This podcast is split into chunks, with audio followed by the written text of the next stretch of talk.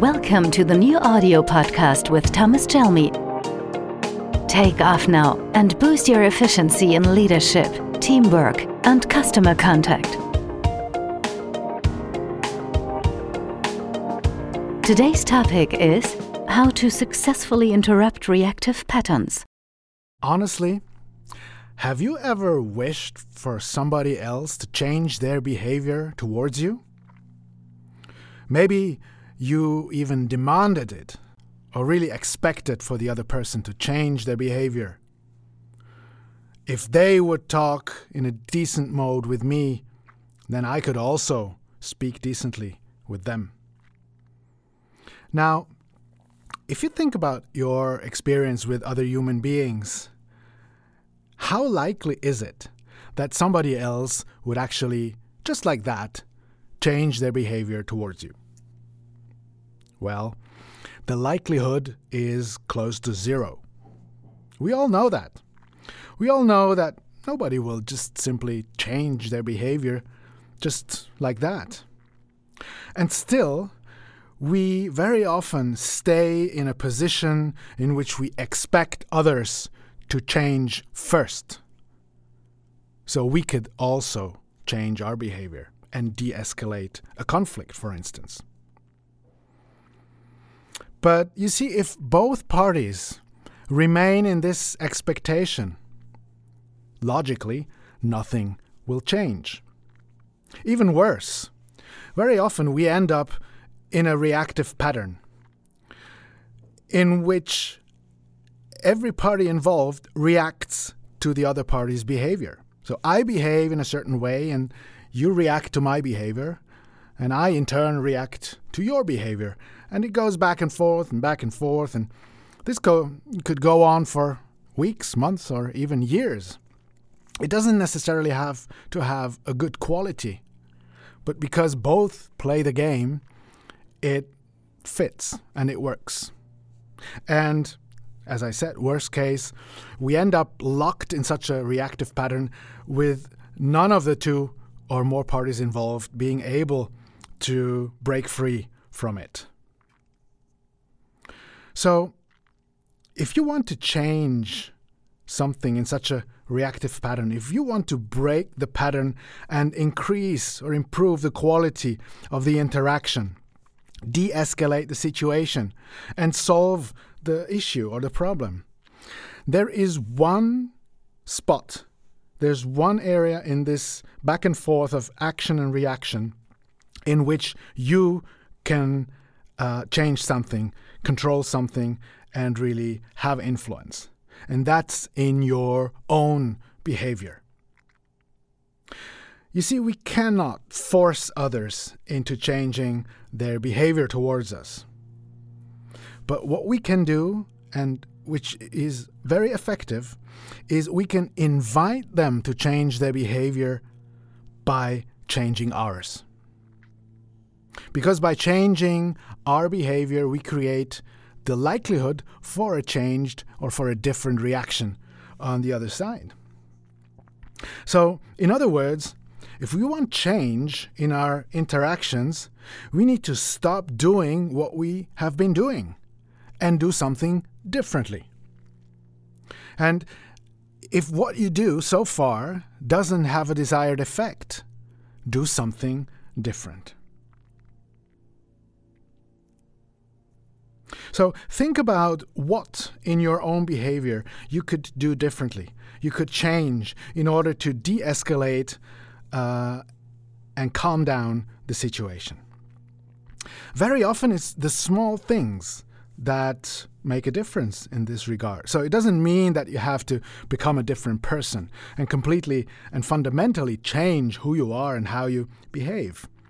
Sometimes it's small things such as listening a tad bit more or showing a little bit more understanding for the other person's position, for their interests, and for their needs, or ask respective questions. It all comes down to giving positive impulses into the interaction, into the relationship. Will this change something guaranteed? No. No, there's no guarantee.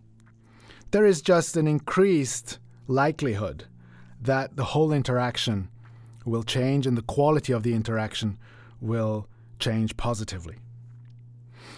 So there is a certain risk you take by investing in the relationship, by being the first to invest in the relationship, to by being the first to uh, make a step towards the other person. And just like in any other investment, there is a, a, a certain risk involved that it doesn't work, that there is no return. And so in this case, it's just the same. There is no guarantee that it will work. On the other hand, you can gain a lot by making this first step in order to break free from a reactive pattern. Now, what does it take uh, in order for this to work? What does it take so you are able to actually change your behavior? Well, first of all, it takes consciousness. You need to you need to become aware of the fact that you're locked in a reactive pattern. And that by continuing to do what you have been doing so far, nothing will change. So, this awareness is absolutely crucial because if you don't notice, you can you cannot change anything, of course. Secondly, what it takes is uh, to to actually put your ego on the side for a moment. Because as long as we are ego driven in such a situation, in such a reactive pattern, the likelihood that we actually make the first step towards the other person is very low. Why is that? Because the ego, as long as we're ego driven, what, what does the ego want? The ego wants to be right. The ego wants to be understood. And the ego wants to win. So imagine two people sitting at a table having a hot discussion about a conflict and a conflicting issue. And both are ego driven, both want to be right, both want to be understood, and both want to win. The likelihood that these two can solve the issue and solve the conflict is very low, and they're rather set up for a fight. So, putting the ego on the side or leaving the ego at the door can be a crucial element into uh, for solving for solving such a situation and for breaking free from such a pattern.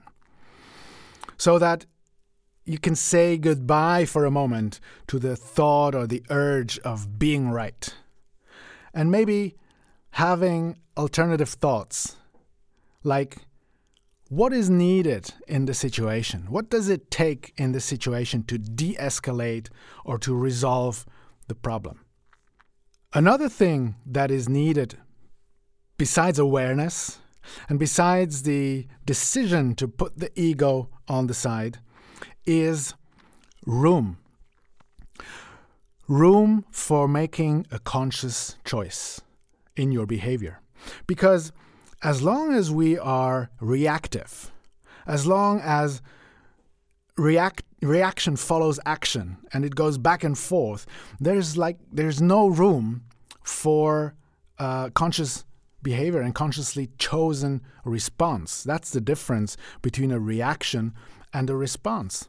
Consciousness and in order to be able to make a conscious decision you need a you need a specific room a moment in which you can think what is needed now in the situation so, concretely speaking, in a conversation, in a lively conversation, after the other person has said something, instead of reacting immediately and shooting back, give yourself a moment.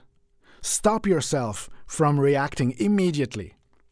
Imagine a red uh, traffic light or a stop sign popping up in front of you saying stop. And give yourself a few seconds to breathe and to think what is now helpful behavior. Noticing what your ego wants to say or do, and then deciding whether this will add value to the conversation or not. And if it doesn't, don't do it. Don't say it. Rather be quiet than to react in a way that will further escalate the situation. To quote Viktor Frankl, between stimulus and response, there is a space. In that space is our power to choose our response. My wish for you is that this impulse will help you increase your personal effectiveness. Yours, Thomas Jelmy.